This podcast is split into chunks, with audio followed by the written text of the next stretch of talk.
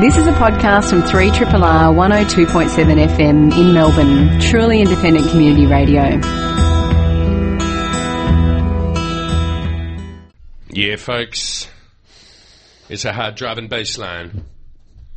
It's a moving thing with the drums and everything, and it means that it is the afternoon here on 3 Triple RFM. You're at home with us, or maybe you're on the road. Um, what are you doing on this sort of tempestuous, crazy, sort of weathery day? Stormy, I- it's been over a day now. The storms have been rolling through. Looking forward to the day, looking forward to a little bit of thunder and lightning. We didn't get uh, much our way in St Kilda yesterday, but I saw like the eastern and southeastern suburbs got slammed on the rain radar. You have a bit of a view at your place, it has to be said. Yes, we can see the And bay. You can see, um, well, let's face it, God's great light show. Yes, there's plenty of that yesterday.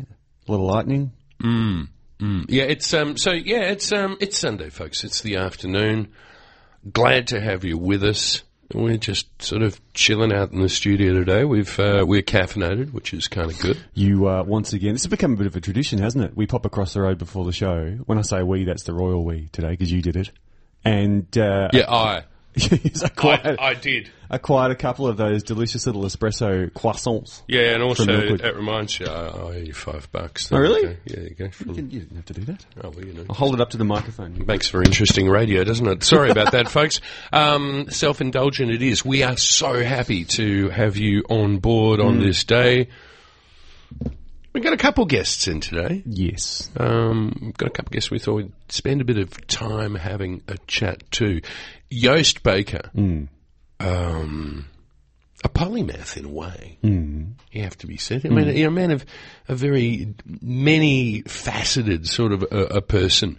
Um, someone who does beautiful flowers, Yes, and so I grows just tulips in, I was in just Monbog. saying before the show, I'd forgotten completely he's a florist by trade. Because whenever we have him in, of course, we're talking about what he's doing with his other talents, which is um, centering around sustainability and uh, reducing waste. Reducing waste, Mm. um, which he has done uh, in collaboration with Matt Stone. First Yes. of all, the greenhouse, uh, brothel, silo. Mm. Silo, of course, evolved into into brothel. A subversive kind of a guy, if we sort of sort of look at it, and maybe Mm. subverting some of the the tenets and the ideas that uh, are accepted in society, Mm. and therefore is a very dangerous person. Oh, really? Yeah, yeah. Well, Dangerous a mind. dangerous mind, the dangerous guy. No, but we're gonna we're gonna have a bit of a chat to him. He's um he's coming in, and one of the things that I really really loved was um he was picked by Lexus to build the pavilion at the birdcage at Flemington. Did you go? You know, but oddly, uh, my invite might have got lost in the mail this year. I did get invited to the birdcage Did you? just years ago. Yeah, I've when never been. when I was probably as you would describe me as um, I don't know um, C D E F G H I grade celebrity. J-grade celebrity. Yeah, that's it. J. Thank you. We'll we'll settle on J. And um, but the, the great thing was that you know here was. Um, this pavilion that had all these really, really interesting ideas of sustainability Yes. and um, and being able to sort of have a closed loop type thing away from a lot of the systems uh, within. It's sort of it was almost a bit. It reminded me a bit of like a Trojan horse. It did. it did. All these people drink so well, Yeah, well, this is kind of anyway. We're going to talk to him about that. Yes. Um, about many things about the economic system and about food growing, sustainability, and maybe divorcing ourselves from the centralized systems that have dominated so much within the 20th century. Indeed. And we were talking about this a little bit um, off air, but I think it's a really interesting topic where, you know, you, you don't have to do things the way we always used to do them. So we can we can capture and create our own electricity. We can capture our own water. We can grow our own food. Um, and what Yoast is really good at looking at is how that applies in an urban space and how we can actually collectively do things that, uh, as you say, decentralize us from the big corporations and capitalism that we all know and love. I'm sure. The, the uh, um, well, we use the acronym the bag, It's a bag. the big ass grid. You're right. I don't know, I just made, it. just made that up, didn't you? I did, I did, I did. I didn't say it was any good, but I just it sort of just came to me. Um, but uh, the other thing uh, Hmm. we have waiting in the green room patiently. Yes, there she is. She Mm. looks like reading the paper. Yeah, just just chilled out. Uh, we have the very very famous Caterina Borsato of uh, Caterina's Mm-hmm. Cucina in Queen Street, also of Channel Thirty One, Mm-hmm. uh, one of the great uh, food communicators of uh, the Italian cucina. Mm. I said, waving my hands, and hopefully Katerina, she's probably just going, oh my God, hope he doesn't try to speak Italian, You because had a- he'll murder that. You had a dangerous idea around Italian cuisine. What was that? Oh! Yeah, go on. Is it, actually, I'm probably not going to say it as well as you said it, but is Italian cuisine being constrained a little bit by its own heritage? Yes, by its own success and its Hmm. own history, and unable to move forward. Please discuss. Mm, Where's the bolognese foam? Yeah. Where- Where's the bolognese foam? Yeah. That's what that is what the world needs, and I'm obviously sure. is what we're waiting I'm for. sure. Um, but we're going to be talking, oh, you know, Mm. as if we can't talk about food to an Italian. So, um, looking forward to that. Uh, in the meantime, uh, Matt has been cooking dangerous things at home. Well, this this little tale Dangerous ideas. started last week when uh, after the show you Yeah. said, "So Matt, what are, what are you what are you Hey, doing, what are you doing? What are you Hey. doing tonight?" Huh? And I said, "Well, Cam, I, I was thinking about uh, cooking a new recipe that I found online." Yeah, and Uh, I went, oh, that sounds really exciting, wow. Matt. What are you going to have? Yeah, that's really good new Wow. recipe. And I said, "Well, I think I might try like a lentil shepherd's pie." Wow. So what? you scoffed. You- I mean, really? but I say, And you're to doing you, that for fun? I say to you, uh, the lentil shepherd's pie is valid for a few reasons. Valid. It's valid. That's so throwing stuff that I would throw at you. I know. this No, is- man, it's this is valid. an Odd role reversal, isn't It is. Why is it? Well- va- uh, why why is lentils and mashed potato valid? First of all, and most obviously, of course, is vegetarian. Yes, so, that's good. So you get and, tick. and also very very good. All that fibre scraping through your intestines, Matt. It'll be doing you a load of good. see, and there's another reason. There you go. No, it is. I can see. I, yeah, I know. I'm arguing my own case against my own case here. No, that, that's that's secondly, laudable. secondly, it's properly yummy, and I can confirm this now, having cooked and eaten it. It was. It was, it What- was What Yum. flavors did you put in lentils? Because the, the one thing, you know, the Indians worked it out. They said, you know, these Hmm. true. lentils by themselves. I'm not going to do an Indian Hmm. accent. No, these are not very good, and we need to put some flavors in them, and that's why we have dal, and dal is like a, a symphony. it is. correct. It's beautiful. It- it's beautiful. It's a beautiful thing, Dar. Uh, but you said you had a secret ingredient. Here's the freaky ingredient, right? So, and speaking of The Italian, freaky ingredient. Speaking of Italian food, you sort of start with the basics of fritto, so your onion and carrot, and you it goes Yeah. in there. What music did you have playing? Actually, I can't remember. I think I might have just had Triple R on. Might, have- might have been listening to uh, JVG. Good answer. Whilst all this was going down. Oh yes, Uh, tin of tomatoes, in it goes. All very standard at this point. tin of tomatoes. Lentils, pre-cooked, in they go. Tin of tomatoes, tomatoes and mashed potato. Yeah, okay, go on. Yeah, it's valid. Yeah, okay. Now here's the freaky bit: Oh, a tablespoon and a half of soy sauce. umami. That's exactly glutamates, right. Uh, background. Salt, Gives it a little bit of yeah. Okay. and for the first three minutes, Fusion. you'll- all you'll smell is soy sauce. You're like- it's you're like- just fusion. You're like a German executive chef from big hotels. Yeah, we put a bit of soy sauce. It's it's crazy. Asian fusion. Nobody knows. Okay. For Yes. the first three minutes, all you can smell is soy, and you go, "Oh, I've ruined bloody it! hell. I've ruined Run it." away. But Yes. by the time it all cooked through, uh, you're dead right. It gives you the salt and the umami. It's actually quite. I would never have considered putting soy sauce in something which is moderately classic Italian. You But it could works. almost it's it's almost the same as um, you know there's uh, recipes so you you put anchovies in things yes, and you go, "Oh, it's going to be far too much." and they dissolve in and you Mm. know people that go I hate anchovies As you would. anchovies are god a devil's spawn Well, you'd hate them if you, the only time you've ever eaten them was on a Pizza Hut pizza. Then you'd go, "Oh, this is." oh awful." yeah sure. And this pizza's rubbish too. or um, in those what what are those pizzas? I've never had one that apparently Mm. you know the ring around it they fill up the ring around it with cheese. Oh, what is that? So as you're eating the crust, it's just exploding all this, hot cheese all over plastic cheese. you. Ah! And the screams and the burns unit and yeah. Anyway, Abomination. I'm going to get this recipe for the lentil pie, uh, shepherd's pie, and I'm going to put it online, and we're all Online. we're all going to so we can all enjoy it. just to spite you. Okay. Um, all out right. for No, that. Hmm. no, okay. No, all right. L- he- se- Here's a serious thing. If we if we're going to go down this road, Mashed potato. Hmm. Your thoughts? How did you? was- Do you peel your potatoes before you put them in the water? Do you do it sort of from This from one- boiling? Yeah, this one Do I- you, like some sh- French chefs I've heard of, they put them in rock salt, so they Mm-hmm. just sort of dry roast sort of thing. Or Ooh, I haven't heard of that. how do, how do you do? Your, tell Mm-hmm. Um, us about I, your d- I don't mash. normally peel. I did peel this time around because, uh, and this was something I learnt from John at the market. You don't buy obviously the washed potatoes. You buy the, No, the you're ones. crazy. Yeah, you buy the ones with the dirt around. them. Yeah. So you can either scrub the dirt off, Yeah, or, it's or- just as easy to peel them. So I And peeled also, them. and don't forget the dirt acts as sort of like a sunscreen too. It sort of keeps them. yes, Dirt's good. no, the dirt is good. Washed potatoes are anathema. Don't buy those bleached white things you see in the supermarket. No. Yeah. Okay. So anyway, so you uh, you boil your potatoes, Yes. and how do you smash them? What is the? Do you throw them against the wall? do you step on them a lot? No, I went traditionally. So do you 'cause have a ricer? I don't mind. I do have a ricer. I didn't use it for this. Oh. Really? But I kind of like just rustic lumpy mash. I'm cool with that. So I get the old fashioned masher out of the Mm-hmm. Yeah. second drawer down that everyone's got the one that's got Yeah, all there the it is. utensils in with no water Yes. whatsoever. Yes. And just with some butter and some milk. What music do you have for that? I think it was probably still JVG. Oh, I thought you should go double kick pattern, de- death metal for that one. Um, me myself, I prefer uh, the, and I don't know about you guys out there, at uh, 13 minutes past the hour of 12, the potato ricer is one of just Yes. this great invention. So what is a potato ricer for those who don't a potato ricer is like a giant garlic press of old. Um, Yeah, pretty much, In that yeah. it has two handles. It has a, a hinge, so it has a pin in it.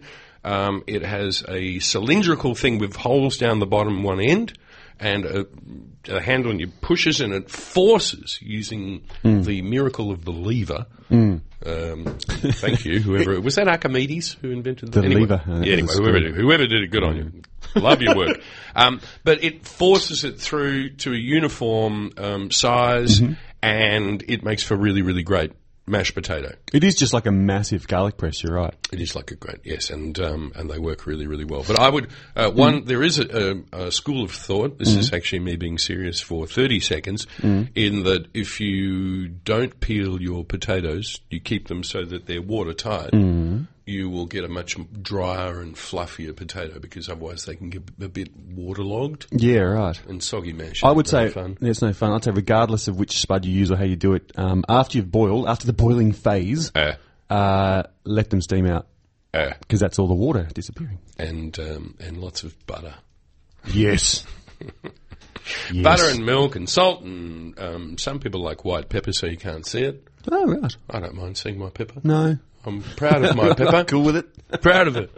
Um, but yeah, no, good a good mash is a great thing, and um, whether it's a shepherd's pie, whether it's a cottage pie, or whether it's your Delicious lentil pie. weird art, yeah, that one. Don't worry, the recipe's coming on Yes. with your how much teaspoon, tablespoon A Uh, tablespoon and a half of soy sauce. I know it's bold. going off. Surprised me. Twelve fifteen. Look at it. Look at Has anyone the, seen Yoast yet? look at the, yeah. Come the kids. Oh, there we go. there We we got the, f- the first coming in there. Look, how about we have a little bit of Muzak? You got music at which uh, which track we're, We're playing? going to uh, the going one up. that Cameron selected. Oh, okay. This is um, this is something I, I actually have to thank my, my dinner guests yesterday for uh, uh, bringing this back. We we had a little bit of a, a dance-a-thon with uh, the harder edge of uh, of this group.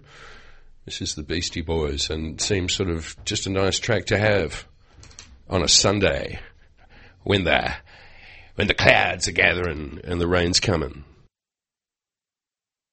I know the, the countdown, that's relentless, Matt. 1224 here on 3 Triple RFM.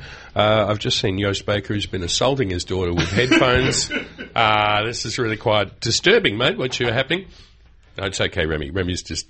How are you, Yost? I'm good. Thanks for having me. It, thank you for making the time to come all the way down from the glorious uh, Shire of Monbog. Shire of Yarra Rangers. Yarra, oh, Yarra Rangers, even that sounds even better. Rolling Hills. Um, how are the dams? Good.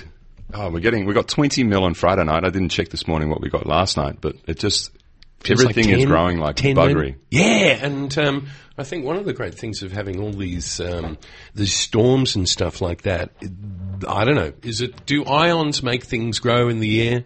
Where, where we I have- believe so, Okay, yeah. well, I reckon too, Yeah. because it's this is something that John used to say. And we Hmm. hopefully going to catch up with John at the, on our last show.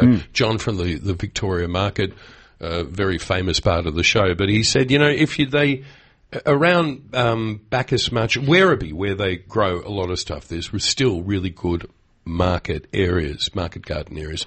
If you use just the, the town water, you get a little bit of growth, but when you get the stuff from the sky, Oh, yeah. it's Yeah. completely different, isn't it? Yep, absolutely. It really is. So, um, you've just come off um, the spring racing carnival where you are a very, very busy man. Sort of. Well, Well, what do you yeah, mean, sort of? we're- I mean, you, you, you have this huge installation that um, you put in t- as the, was it the Lexus Pavilion this yeah, year? yeah. I've got a, a, an amazing stat that will blow your mind. In 2005, I did the Macquarie Bank marquee. 2005, yep. Seven percent of the waste generated at the VRC at Flemington was diverted from landfill. Yes. Last year, ninety-two percent, Wow. and they're um, trying to. They were trying to achieve ninety-five percent this year. So, in other words, wh- what's what's great about what they're doing there? You can't just use any material. You've got to, it's it's uh, it needs to be recyclable, non-toxic. Um, there's a whole program now around recycling and sustainability, and they've got in vessel composters and all sorts of stuff going on. So there's a guy called James Reed who is responsible for most of it. He's been there for as long as I've been working there, and he's slowly worked his way up and is obsessed. What's his, what's his title within the I don't know. organisation? I'm hopeless at titles. He- head- He's just the guy that Head guy Walks that around and says, "You recycles can't stuff." use hey, this. Hey, what's this doing in the bin? Yeah, You yeah. know, What What are you doing? Yeah. What are all these batteries doing in here? my kind of guy. Yeah, yeah. So uh, and slowly, slowly, things have changing. And and I don't know. We were speaking on the phone just a, a, a little while ago, and we were talking about some of the things that might come up, and it keeps coming through again and again. We live in incredible times, in incredible change. It's so exciting. Again, another great stat. When we moved into our house in, uh, so we built our home in Mombolk about 10 years ago. Yep. There were 66,000 houses with solar, so we, we covered a big chunk of our roof with solar panels. Mm. There were 66,000 houses with solar in Australia. Yes. Today, 1.6 million. And That's in 10 years. And one of the things that that we see from that, and one of the things that for me is the most interesting, as well as being self sufficient and um, and off the grid, is that we are diverting ourselves from this whole um, uh, centralized power system.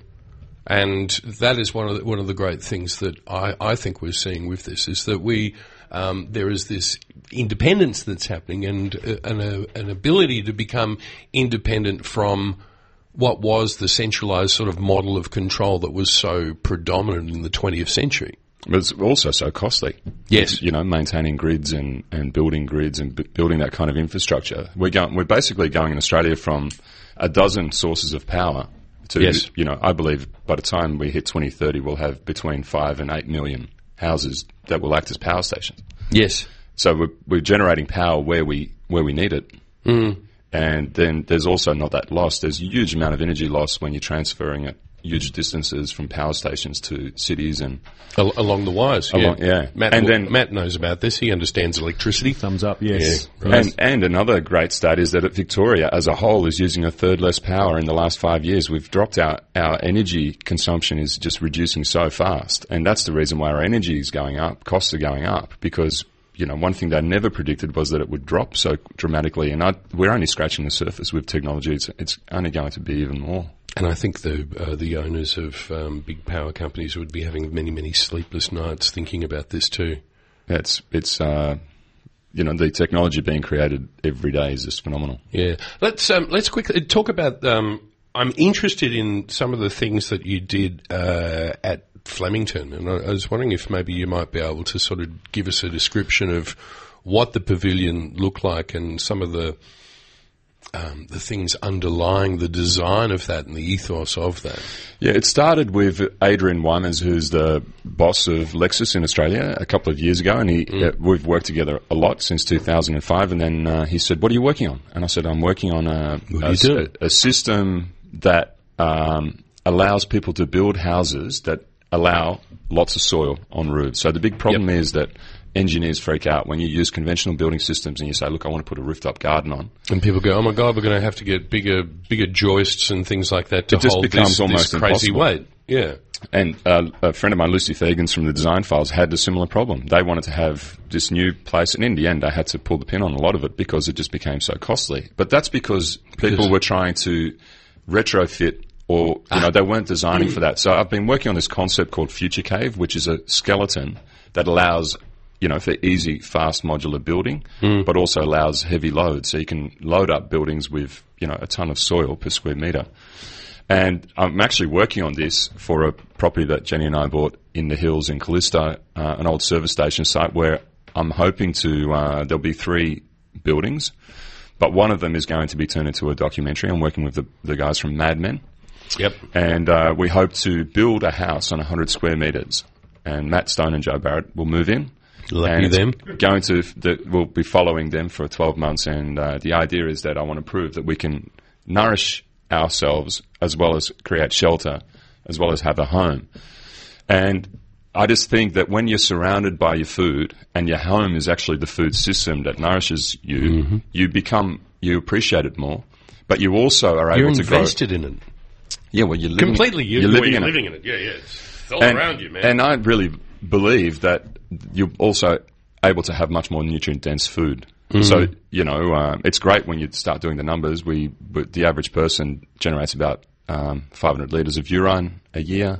yes. There's the feces. There's all these other things. So when you start looking at what the nutrients are in those things that currently get wasted, um, it's basically everything that we need in our food. And plants love this stuff.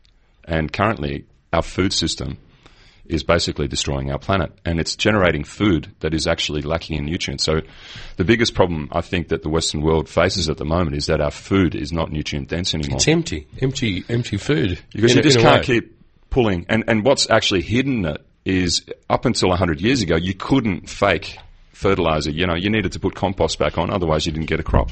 Yeah. Then they, then they invented, uh, we invented synthetic fertilizer. All well, of a this sudden you was were able to. the, the, the, the supposed green revolution that sort of came from India, wasn't it, in the 60s? Uh, no, well, it was. It actually came out of World War Two. So Oh, when earlier than so that, the, okay. the nitrogen bombs and the and, and the factories that were built to build bombs suddenly needed what what, what else can we do?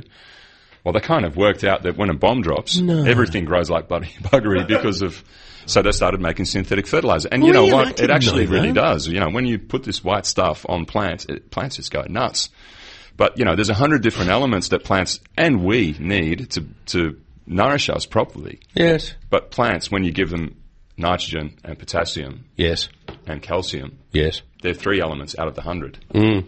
But they're actually the ones that make plants go nuts. Aha. Uh-huh. So I think the reason why y- you know we uh, need braces and we're s- struggling to conceive and we have problems with mental illness is because the food is no longer complete.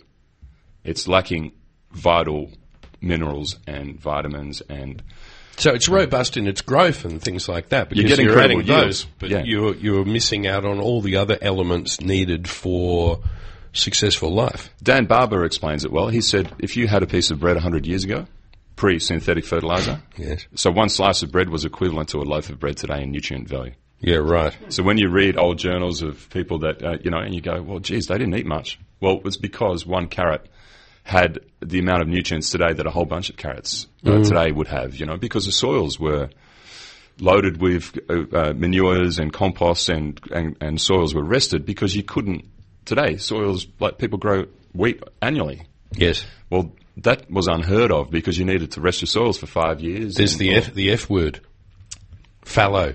fallowed. There you yeah. go. I got you all nervous there. Jeez, that, was, that was great. It was good to see you. I was going, woo! Uh, Remy's Nearly. waiting for Remy a was dollar. going, you're going to do it. you're going to have to go on the swear jar. No, we're talking about fallow. And the idea was that you, you cropped off things, but then you allowed it to recuperate and come back. And the i- great idea about um, the, the future cave is that you want the cave to grow up to 5,000 kilograms of foods That's within. that's what, what I'm yeah, you know. But we've got things like aquaponic systems. So we've got different species of fish, snails, crickets. So insects are vital. And a lot of people say, well, vegetarian is an, is a great solution for the world's problems. Mm. Yep. But you can't, I believe, get everything that you need from a vegan diet anyway. yes. If you look at say Or gor- it's- gorillas, you know they eat seven percent of their diet is insects, and their brain is much smaller than ours. Whereas the brain is a big user of, of nutrients for us. A quarter of what we eat Mm-hmm. goes straight to the to maintaining the brain. Yes. Um, and yeah, gorillas rely on that huge insect diet that they take in as they're eating, and they spend seven hours a day doing nothing other than eating. You know, to try and make to get enough food. Keep it, keep it all happening. Yeah, so I think insects are a really important part of a sustainable future, and that insects love eating stuff that we don't like to eat. And this sort of follows this whole notion of what you're doing. It, it sort of follows on from Mollison for me. Yeah. You know, Mollison was sort of the, the he's, he was the father of permaculture and he was the father of all these different zones of agriculture that you could have in one area. Am I explaining that? Yeah, that well? absolutely. Yeah. And this is where you're taking that and evolving it now into 21st century uh, building methods to make that a reality for the home. Yeah. Because in the in the past, Mollison was all about you devoted a area of garden outside to do this, and the idea with that you have is to integrate it into Yeah, and the then- actual uh, place where you live. Yeah, and, and you have all these other benefits. Like you, o- obviously, I believe you can have cities could be much more biodiverse than the best rainforests in the world because you've got y- you know human beings living there, generating all this stuff that plants love. Well, look at well, the greatest example of that is the bees. Yeah. you know the bees are the, some of the most uh, biodiverse honeys from all the different blossoms. They Street. from yeah, Burke Street, mate. You just bloody look. You go here, and it, and that is uh, a fantastic thing. How if people are interested in this about freeing themselves, I suppose, from uh, the central system of, let's say, food um, making and distribution. We're looking at sort of the duopoly that happens within here. And in a lot of ways, Australia is the country of either the monopoly or the duopoly. I don't know if you agree with me on that. Yeah. But how? Uh, what are the steps that um, you know? It's that old thing of what can one person do, one family can do. How can we sort of um, educate ourselves and move forward into this future that you envision? I think it's naturally going to happen anyway. Our kids are It is, demanding isn't it? and it's Yeah. it's huge right now. It's happening right now, and there's lots of farmers that are going outside of the system. I mean, in Italy now, there's over four thousand vending machines on tiny little dairy farms. I mean, the Oh, idea, I've seen those. It's a great uh, in France too. yeah. So this, Have you heard this- about this, Matt? I have not. Th- This is awesome. So that Yeah. we, you know, we talk about farmers' gate, you know, things. Yep, Um, what do they do? Say, I'm a farmer and I make great cheese. Well, you, you, it's these vending machines. So the farmer, you don't like Tyrone, who produces this milk in Yarra Junction. Hmm. He supplies about 400 families with milk from his 12 Jersey cows. Yep.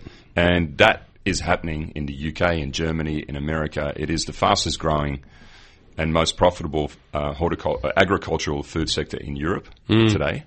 And I th- when you're getting, you know, below uh, below cost for your milk, Yes. what do people do? You know, well, let's start looking at solutions. So a great example is Stephen Hook from Hook and Sons in in uh, the UK. He had 70 cows, and the bank manager said, "You need to buy the neighbour. You're losing money. Yes. Bigger. You need to get bigger." You know what he did? Said, "I can't." Imagine having more than 70 cows because he's a holistic farmer. Yeah, and I'm, yeah. He's got now eight and a half thousand people that he sells milk to every week direct. Totally raw, unpasteurized milk that are going to people that have got children with autism and, and th- all these things that are so beneficial to people like that. And um, it's now started, especially in the UK, this huge movement of other farmers doing the same thing, going outside the system, getting a lot more profit. And yeah, let's hope that we can start doing the same thing here. It seems kind of Buddhist in a way. It's sort of like, you know, flow around the rock. Yeah. The rock is the problem, so we kind of flow around it, which is uh, a good thing. Um, again, how uh, do we sort of uh, we find about it? When is um, the the place? uh, So I'm currently um, working with the council, and we you. hope to get a permit to start building uh, in the middle of next year. yes, And that's that's our dream, our hope, and the reason why I want to try and get the, the building up, and so we can start planting it out in spring. Mm-hmm. So, you know, obviously, uh, I don't want to be starting to plant it in the middle of summer or at the start of winter. Um, Yeah, that, that's not- that's not going to that, that ain't going to work too well, is it? but so far, we've got to obviously advertise, and there'll be lots of people, I'm sure, that will think it's a stupid idea. So we'll, we've got to make the lo- you know, there's lots of locals that are really supportive of it, but not everyone agrees with me. And uh, but luckily, it's not the best looking site. It's an old service station site, so we're not cutting down rainforest or anything to try and build something. It's Right. You know, it's currently referred to in Callista as the dead center of town. Yes. So yeah, you're So, like a griffin, it will uh, come out of the ashes of that. We we, we hope. No, is a griffin. What's the? It is the griffin that rises up.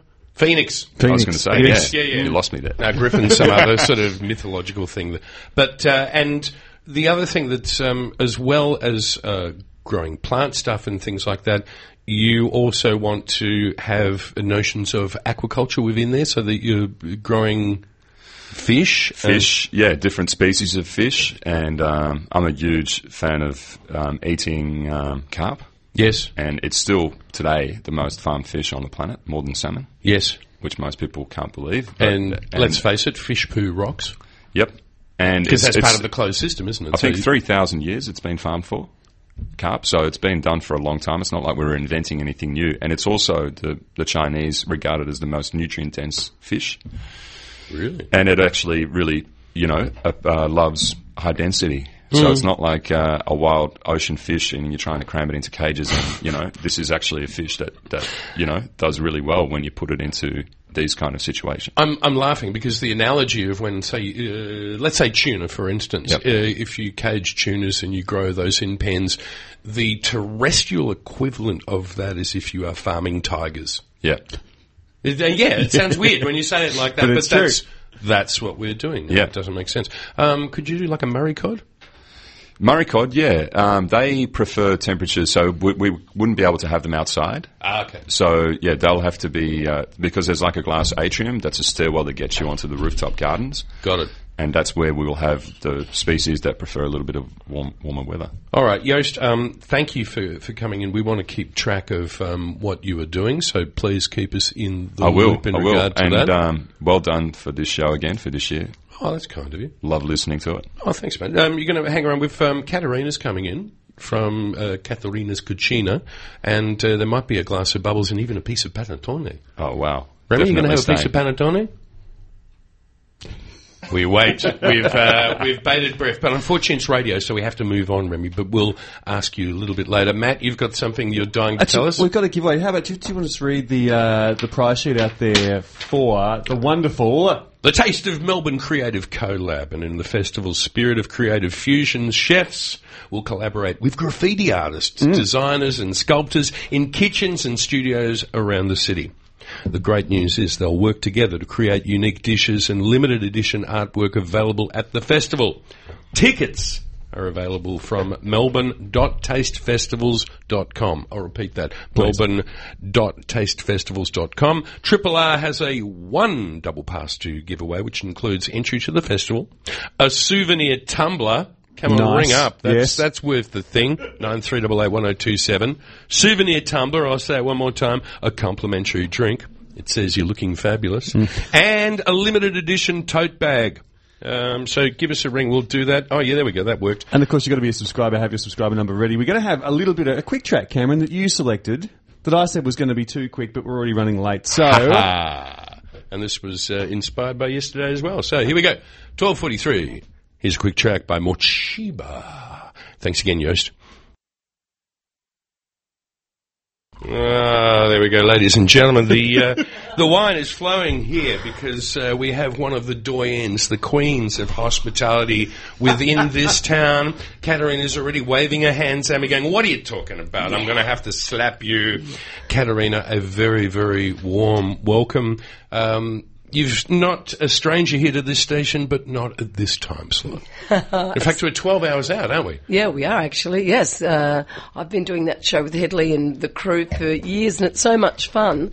Um, of course, I'm one of those lucky people that get to work by day only, as you know, and I'm not a restaurateur by night. This is, a- and it's kind of an extraordinary position that you uh, that you that you inhabit in the fact that. First of all, I think you're a very uncompromising kind of person. Katerina is someone who's never going to die wondering. That's there we go. Correct, Mm-hmm. I like Mundo. that. I like that. Um, but just the very fact that you are able to do a restaurant within your own terms in the city, but lunches only. How did that come about? Well, And maybe what's the name of the place? Just to, so that we could, Caterina's cucina e bar. Rrr, rrr. Yeah. Um, do you know what? I, I always, my husband is a muso, yeah? And there was one deal. We had to have at least one baby. So, Yes. you know, working in restaurants, it's impossible to see each other, let alone stay married. huh? and I'd love to hear Italians negotiate things too. That would have been an interesting thing. To happen. what are you talking about? I'm not going to. What are you complaining about?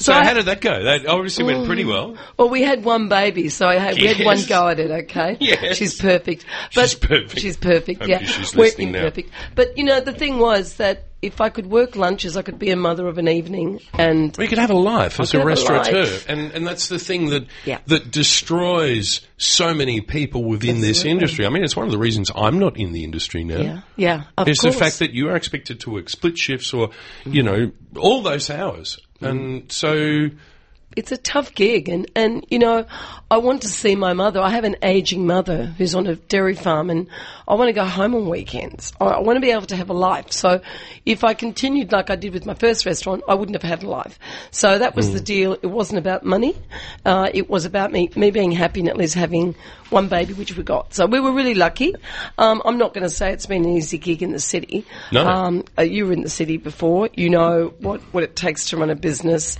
um, and you know we were we were just a little business. That's what we were. And um, you know, I still remember people saying to me, "Oh, you're never going to survive."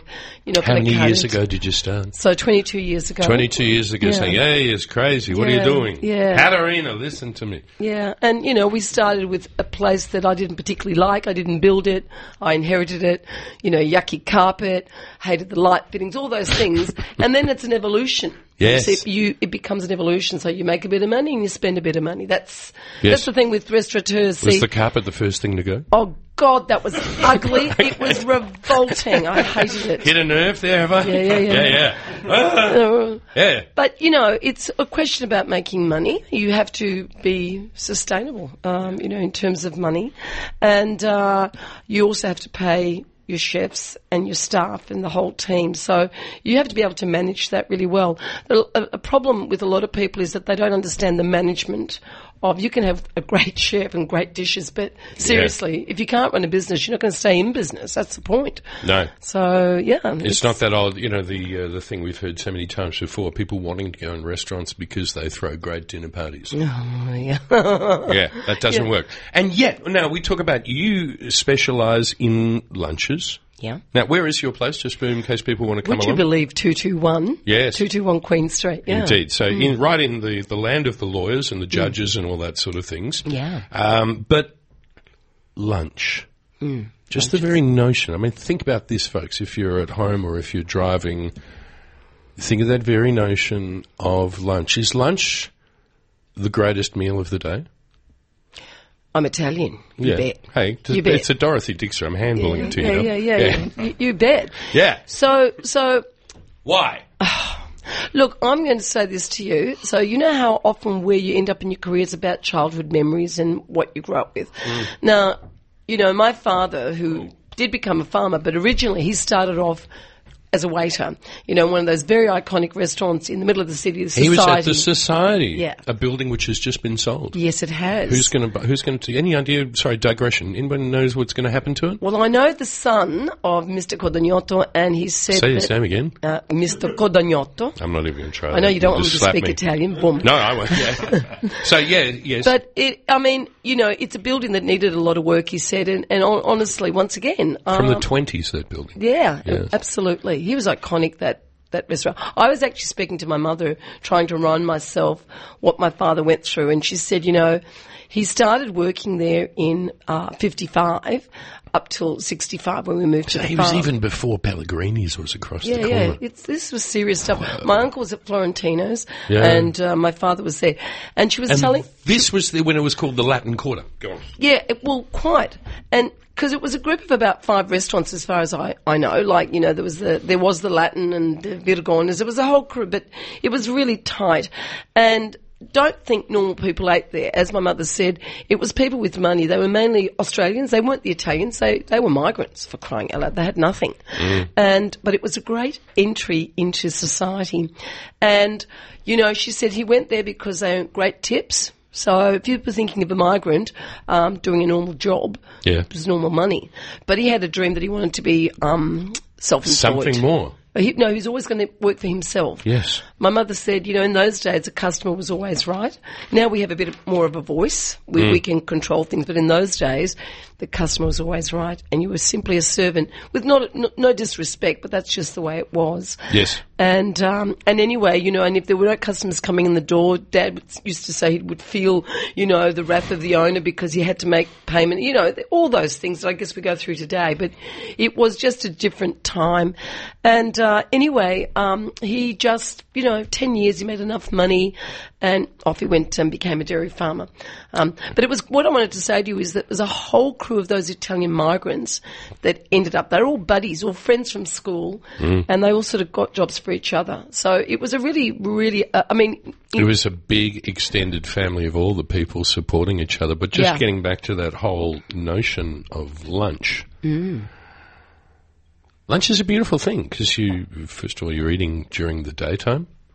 Is is a great thing, and you, you know, from a digestion point of view, quiet. it's it's kind of a better thing. And the thing that I just wanted to ask you because this is the thing that you have staked your whole career on, and your working day is the ability to give people great lunches. Yeah, and that's that's it's a that's a hard gig. I I want to say that it's interesting because with my former restaurant, it was nighttime, so the dynamics are totally different. You're dealing with husbands and wives and girlfriends, celebrations, birthday parties. There's a totally different feeling Yeah, yeah. and vibe in the room.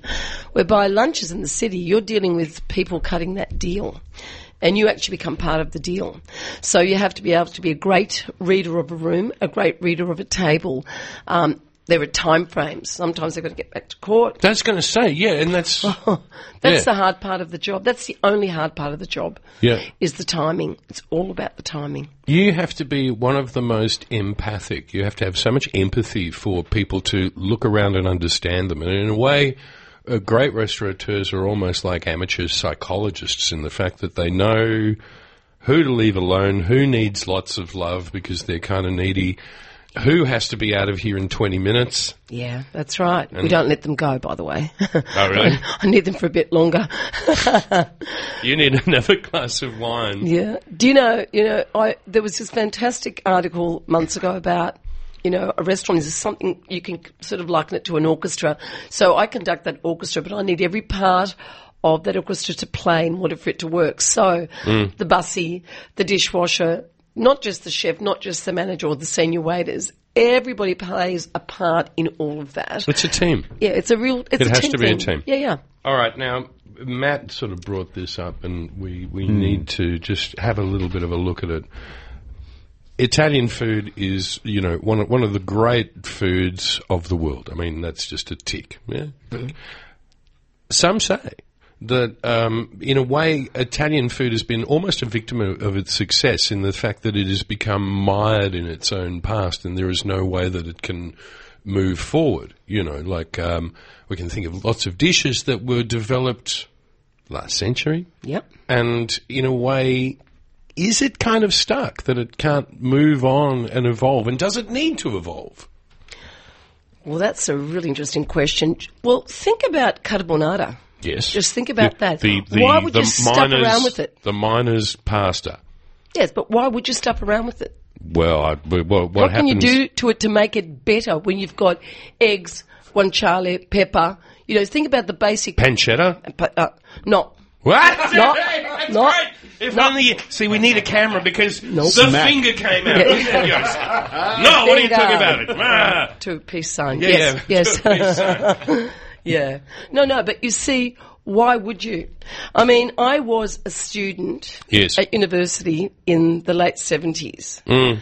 And look, I hope I don't offend anybody here, but seriously, Yeah, wh- seriously. what we were, what they were serving, just sometimes I shake. What Skippy pasta and the Oh, There was spew- cream everywhere, and Yeah. there was plastic cheese. Spew It was- cheese. Do you know people? Oh God, it Yes. just They weren't restaurateurs, were they? No, They were just people making money. It was Yeah, a just- different. different ethos. Yeah, but that's okay too. I'm not saying it's wrong. I'm just Mm. saying that's how it was. So my view was that when I was going to start a restaurant, that I was never going to do that. Mm. I needed to stay true to myself. But I want to say something else to you. You think about pizza. Yes. You think about coffee, which was born in Lygon Street, Yes. virtually. Yes. You think about gelato. Yes. Now, when you say Italian food hasn't moved along, oh my God, it's created a whole craze here in Melbourne, probably the rest of the country as well. So, Italian food is not stuck. Uh, it is the perception, I think, more than that. Okay, you know, pizza, have you thought about it years ago? There was some pretty average pizza around. I mean, let, let's say. Now, minimal ingredients. Do we want, you know, Neapolitan or do we want Roman pizza? I mean, you, you see, there's a whole new industry there in itself, which has spawned all those gorgeous Italian boys that strut their stuff. you know, it's all part of it, isn't it? Yeah, absolutely. And, and, and, and let's face it, you know, one of the great things you talk about is espresso coffee. And one of the things that, even though the espresso martini was uh, developed and uh, invented in London, it was actually the Melbourneese and the great coffee that we make that brought that espresso martini to another level. So we Absolutely. can thank the Italians for that, huh? Yeah, it's look. The Italians have got a lot. They've bought a lot, um, but food in itself, it's what it is. Is that I think Australians in general are better travelled. Yes. they know what Yeah. uh, a matriciana should be or whatever. So the Yeah. point is, you know, stay true to yourself. Stick to the recipes. You can funk it up, sure, Mm. but Italian is always Italian. That was And funk, that's amore. funk it up, wasn't it? You said. Uh, yeah. Yeah, that's good. Oh, you're Swear good, jar. Cam. Swear jar. Cam's good. Yeah, no, no, I've got Yost here and Remy's Yost. outside. Uh, it is nearly one o'clock. Um, Katarina, we need to have you back on again. Uh, lovely to, to have you on. Yost has been happily just sipping on this great champagne you brought in. Franciacorta. It's the Franciacorta. Mm. Italian version of French champagne. Isn't it wonderful? It's good. We need to go because Sunday lunch is on. I thank both of you for coming on. Great to see you. And we've got Sunday lunch, and the mastermind subject is music. Ooh, nice. Musica. And don't forget this time next week, uh, head on down a series for the Barbecue Day festivities. Thanks for listening. This has been a podcast from 3RRR 102.7 FM in Melbourne. Truly independent community radio. Want to hear more? Check out our website at rrr.org.au.